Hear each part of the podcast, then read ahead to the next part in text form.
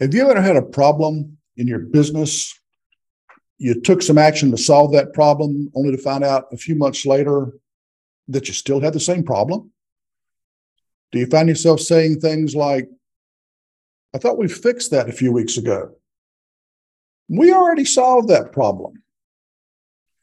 Welcome to the Fab Lab podcast. I'm your guest host, Ed Young. You know, Aaron should be back soon after spending three weeks gallivanting around the western part of the U.S. with his family. Wait, what? Did you hear what I just said? Aaron will have been off work for three weeks straight. How can that be? How is he able to do that? Sure, he sold a fab shop, but he still owns the no lift install system company. And when he had his fab shop, he was still able to take time off with his family, even though he owned both businesses. How in the world is that even possible?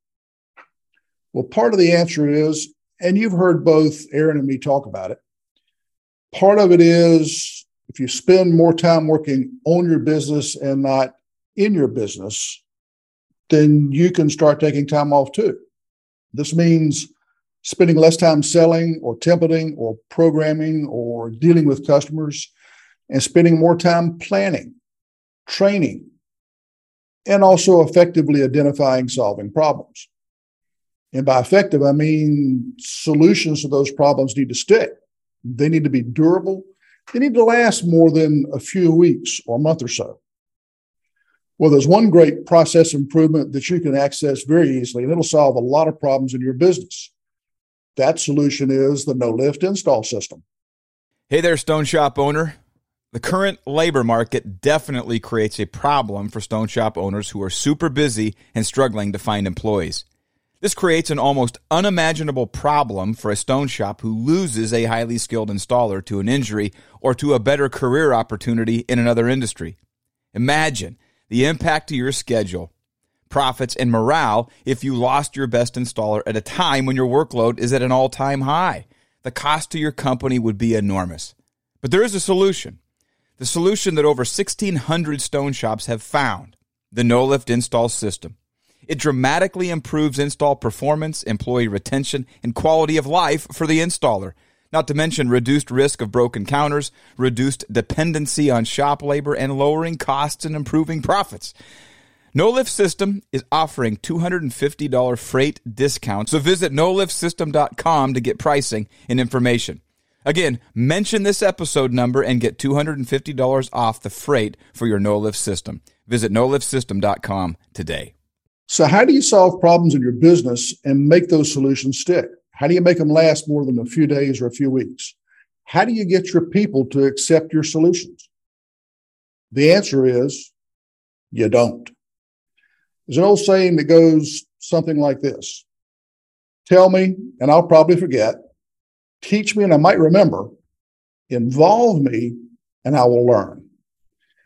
Getting your people involved in, in developing and crafting solutions to problems and improving how your business runs is hands down the best way to make those solutions last. And here's a pro tip you'll also come away with better quality solutions. So, how do you do this? How do you make it work? You know, a lot of uh, books written about problem solving methods, but what are some simple things that we can do today that'll make a difference? You know, as owners and managers, we're conditioned to telling people what to do and how to do it. We're the ones who answer all the questions that come up every day. That's our job, right? Not necessarily. If we want to design our businesses to function without us being there all the time, then one of the things we've got to figure out how to do is grow the capabilities of our people learn to grow our people. So, how do you do that? How do you grow people? The simplest thing is to stop telling and start asking. I like to say God gave us two ears and one mouth. The two ears weren't just for stereo. And it's more than a hint. I think it's a really strong direction to listen at least twice as much as we talk. Here's an example how many times a day are you find yourself answering questions that people should probably already know the answers to? Would you like to spend less time answering those questions, free up some time so you can work on your business? This is actually pretty easy to do. There's a, a, technique that I have taught a lot of managers to do. And when they do it, they get a lot of really great results. And it's called, I don't know, what do you think? And what that means is an employee comes to you and asks you a question. You're pretty sure they know the answer or they should know the answer. And then what you do is you look at them, you say, I don't know, what do you think? And then close your mouth, press your lips together, open your ears, and listen. Do not say another word. That's key. If you keep talking, you'll ruin it. So just say, I don't know, what do you think? And then shut up. Several things will come out of that, several possible scenarios. One is, you know, you're going to run across somebody who just doesn't have confidence for whatever reason. they may just not be a confident person.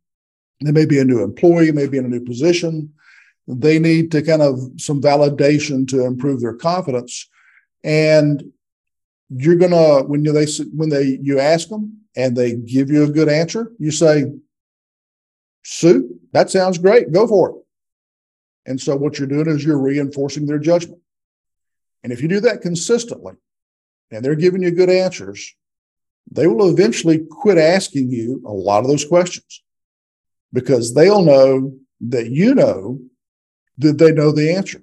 And you will have helped improve their confidence and validate their judgment. So that's one scenario.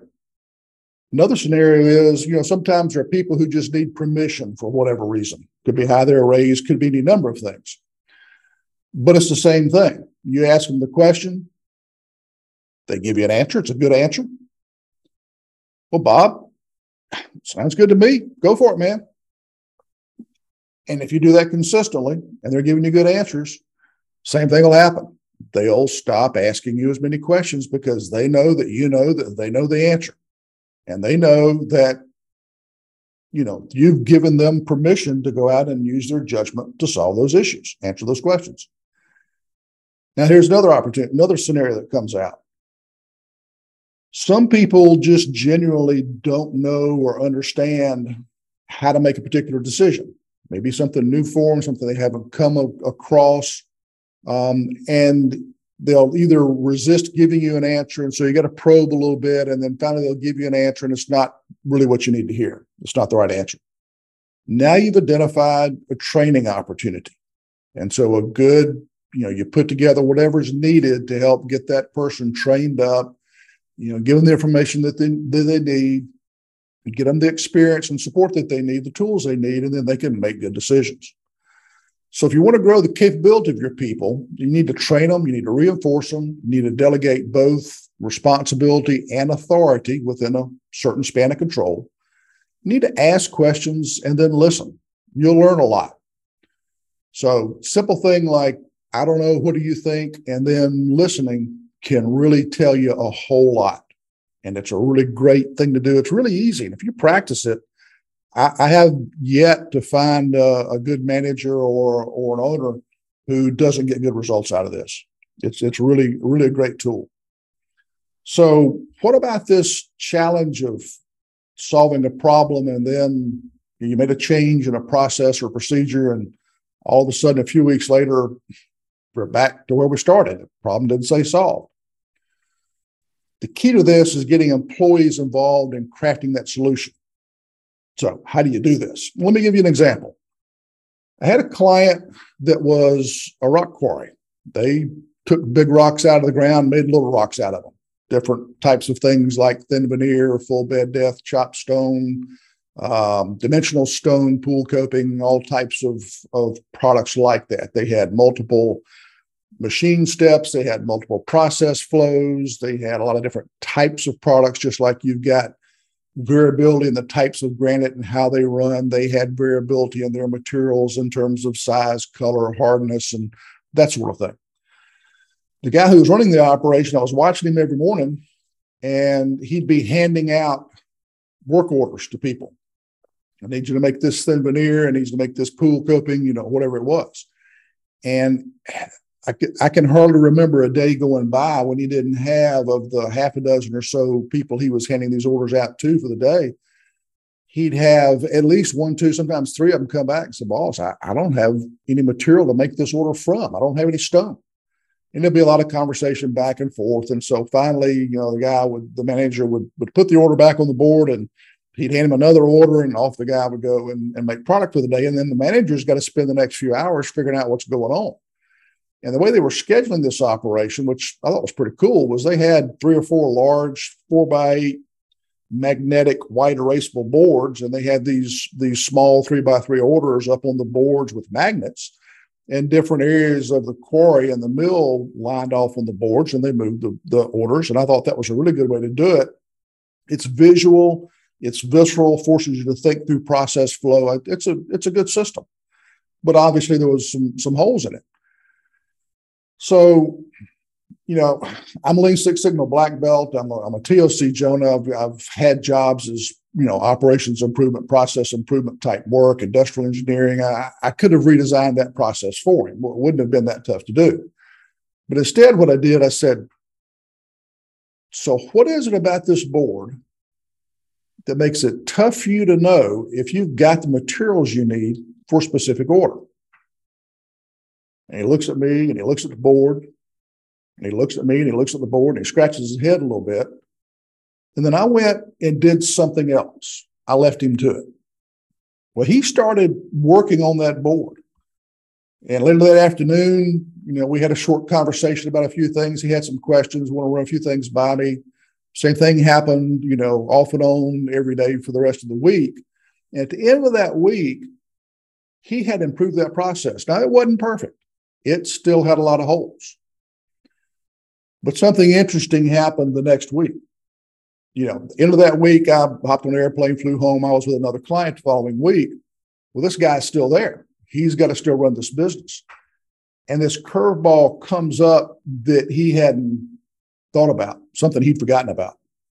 And it revealed a hole in his process, uh, a gap in his process for scheduling with this new system he was developing. And so what he did was he went, huh, okay, and he started changing his system again. He started improving his system. And he continued to do that over the next several months. You know, I could have improved that process quicker, probably would have gotten, gotten him a better performing system within that week visit. But the following week, when that curveball showed up, you know what probably would have happened? He'd have gone, Oh man, that Ed, yeah, I, I wasn't sure the system was going to work. Man, I really like the way I used to do this. And when I showed up next time, he'd be right back at square one. The thing is, his solution wasn't perfect at the beginning, and it took him a lot longer to get to a really good system. But he kept working on that system, and as new challenges came up, he adapted to them, and he had continuously improved his system. And over a series of months, he developed something that was better than what I would have developed. And the reason was it was his system, it wasn't mine. He owned it because he had developed that system. By having the by asking the right open-ended questions, giving him time to work on it, and then having the patience to wait and let him work through it and support him as he did that, the company came out with something that was better than anything anybody else could have done for him. Better than any computer program, better than anything else. It worked really well for him. So this is just a simple example of getting your people involved and making a process change and making it stick. He continued to use that system for as long as I knew anything about the company. Okay, as long as he was there. You know what I've found out through the years, I've I've done this type of work in literally hundreds of manufacturing plants around the world. And what I've found out is that people who run a machine or perform a job, they know those processes better than anyone else. I can remember I was about 30 years old, early in my career. I walked into a, a, manu- a manufacturing plant. It was my first day on the job of this company. And there were people who had worked in that plant longer than I'd been alive. that was a pretty eye opening experience. These folks, as soon as they walked into the plant in the morning, they could tell by the sounds that they heard, they could tell by the smells in the building what kind of day it was going to be and how well things were or weren't going to run. I learned from that experience and others that that nobody knows a particular job any better than the employee who has to live with it every day. And over time, I learned that asking questions was really the best way to discover new information. The, the challenge is really knowing how to ask those questions and do them in a way that really engages the employee. And, and there are good ways to do this, and there are better ways to do this. Uh, here's another example. Let's say you've been looking at some jobs that are laid on an A-frame, ready to go out for install tomorrow, and you notice that there's some scratches and chips that, that got missed and you know who probably touched that last, you know, you can walk up to that employee and say, you know, why didn't you catch this? What's what's the problem? Why, did, why didn't you do this? Well, what are you going to get? Well, you're probably going to get excuses, right? Because the person's going to feel attacked to some some degree. Your question, just by its nature, just blamed him or her for doing something wrong or for missing something. The employee is going to immediately get defensive. And even though you know that employee missed catching that error or ignored it or or maybe even caused the error, and, and even though you're perfectly justified as the owner or the manager to conduct this inquisition, you're not going to get a good solution to your problem. About all you're going to achieve is lowering the motivation of that employee. And employees are hard enough to find as it is. You certainly don't want to take ones that you've already got and run them off. And this approach also is going to build a culture of hiding mistakes and people avoiding responsibility because there's going to be always negative repercussions. So if you want to turn that around, here's a suggestion. If you want to build a culture of, of involvement and problem solving, if you were to approach the employee and say, wow, Bob, you know, it looks like it's really tough to, to catch all these scratches or fix all these chips or whatever the defect is, the problem is that you've you've identified. You know, it looks like it's really tough to catch all of these or prevent all these. From your experience, what's the biggest obstacle to preventing this? Or what's the biggest obstacle to catching this? And then again, shut your mouth, stop talking, listen you're going to, by doing it, by approaching the situation this way, you're going to have accomplished several things. First, instead of blaming the employee, now you're going to, now you've already demonstrated, without saying it, you've demonstrated that you value their experience. From your experience, what's the biggest obstacle? So you value their experience.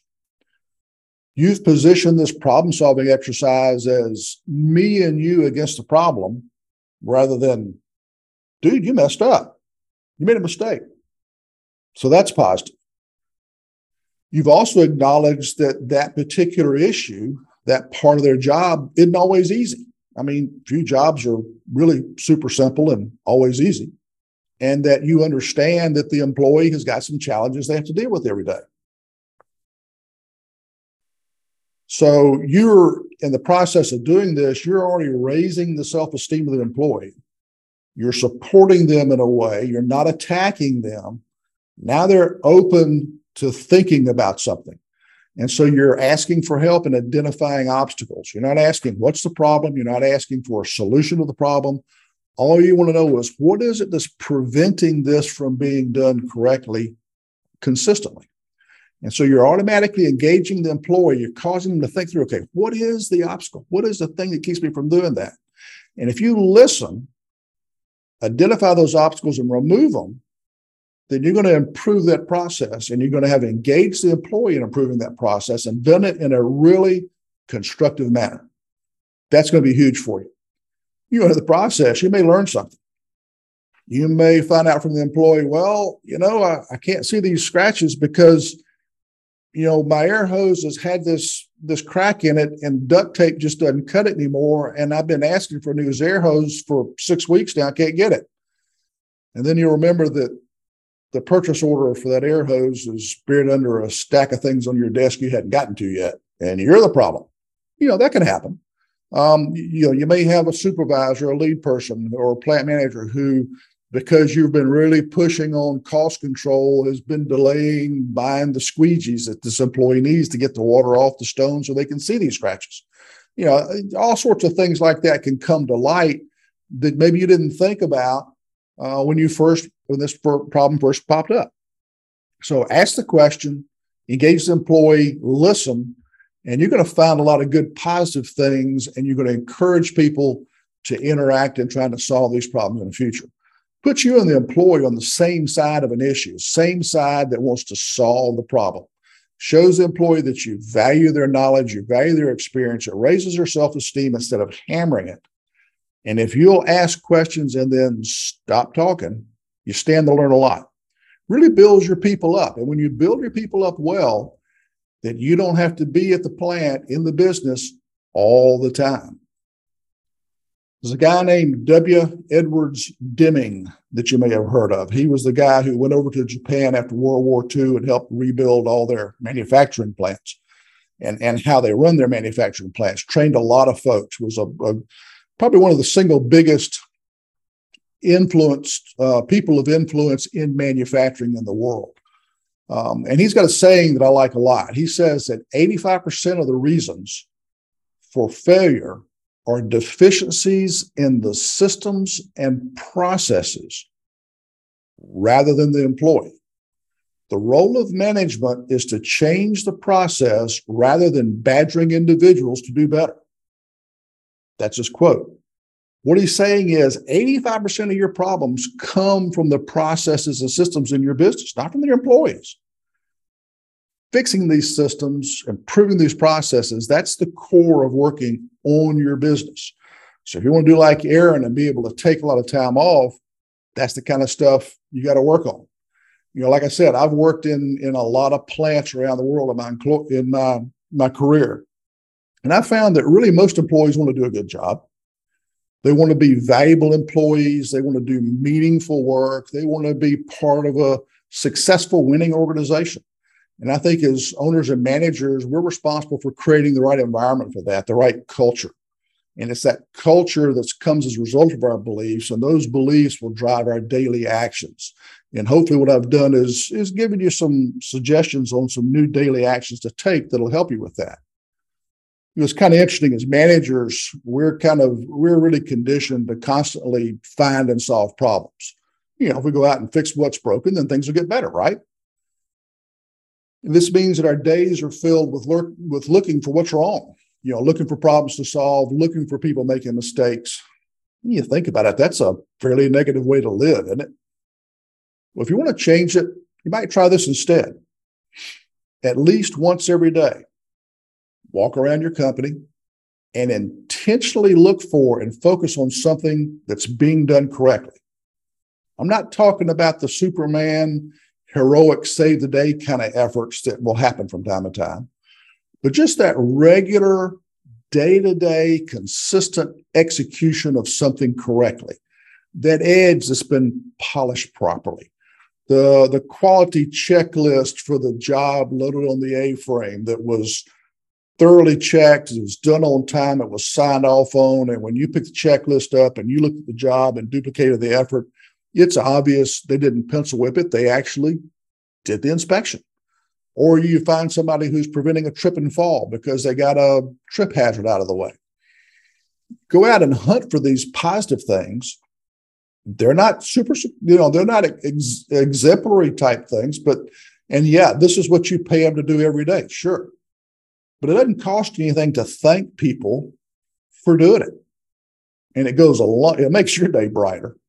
And it goes a long way toward improving your culture. Just a nice smile, a pat on the back, and thank you It just goes a long, long way.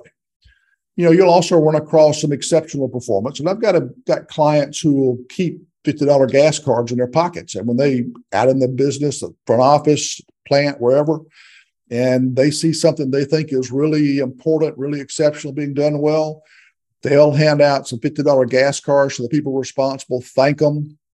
And it's a it's a it's not a guarantee of something that's going to happen all the time. It's just an ad hoc, as needed, situational type reward. It's an informal reward, but it's a great reinforcement for people doing the right behavior. And that's for those exceptional things. And I'm, I know you're all having weekly meetings, process meetings, progress meetings, production meetings. I'm sure you're having a monthly all hands meetings to talk about your business. And obviously, those are great times to, to acknowledge people who are doing the types of things you want them to do. Not necessarily the Superman save the day things, but just some of the day to day good job, consistent. Man, thanks for being here every day and for doing things right. There's a lot to be said for that. I've got some clients who, in their daily stand up meetings, they'll start with a question okay, so who has seen something good happen in the last 24 hours? Uh, focus on something positive. It's just so easy to get lost in the negative.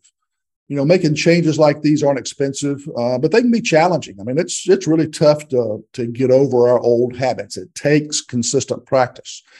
You know, the reality is you may decide this is worth doing and, and commit to doing it well and you work hard at it, and for a couple of days it goes great, and all of a sudden you're in the middle of a dumpster fire. Yeah, that's just the nature of the beast, and that's not unique to this industry. That's just that's just manufacturing plants and business. That those things happen. But once the fire is out, commit to going back and continuing practicing these habits. Do that, do it consistently. You'll have fewer dumpster fires. You'll have a lot more really great days. I think it's important to understand that our businesses are running exactly the way we have designed them to run. You know, Aaron's obviously designed his business to run without him. Well, you can too. And if you don't like how your business is running, and if you aren't sure what you need to change, contact Aaron at aaroncrowley.com or, or contact me at fabricatorscoach.com. And if for some really strange reason you just don't like the looks of either one of us, our feelings will be hurt, but we'll get over it. but the point is, find somebody you relate to, find somebody you trust, and get them to help get your business running the way you want it to run. You deserve to have a business that makes you money and also allows you time to enjoy it. I think it's critical. Folks, we're officially in a recession, at least in my opinion. And I think a lot of folks would agree. I don't think it's going to be 2008, 2009 all over again, but we've got some economic headwinds coming our way. And if you listen to my interview last week with Gina Gardner, she said, and, and she really focused on this is not the time to stop marketing and promoting your business. In fact, this is the time to get your marketing and sales really dialed in. At some point, you're going to need more orders, maybe sooner, maybe later, but you're going to need them. Well, to help with that, I'm put, offering a 10 uh, week workshop that'll start after Labor Day and go till Thanksgiving that'll help you with your marketing activities, help you with your sales activities, and give you some really key metrics to help drive those. If you're interested, hit fabricatorsbusinessacademy.com. That's fabricatorsbusinessacademy.com for more info. We'll also have a link in the show notes as well. Folks, I appreciate your time. I really enjoyed this opportunity to guest host for Aaron. Hopefully, we'll talk again sometime soon. Until then, happy fabricating.